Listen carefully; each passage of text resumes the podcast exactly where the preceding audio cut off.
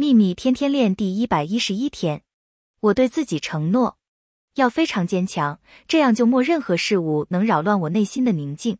要和我遇见的每个人谈论健康、快乐及富足，要让所有的朋友感受到自己的内在价值。要看住每件事情的光明面，让我的乐观主义化为现实。要只想住最好的，只为了最好的努力，只期待最好的。要对他人的成功热情以待，就像对待自己的成功一样。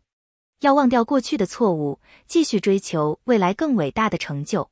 要常展现开心的表情，并对遇见的每个生命报以微笑。愿喜悦与你同在，朗达·拜恩。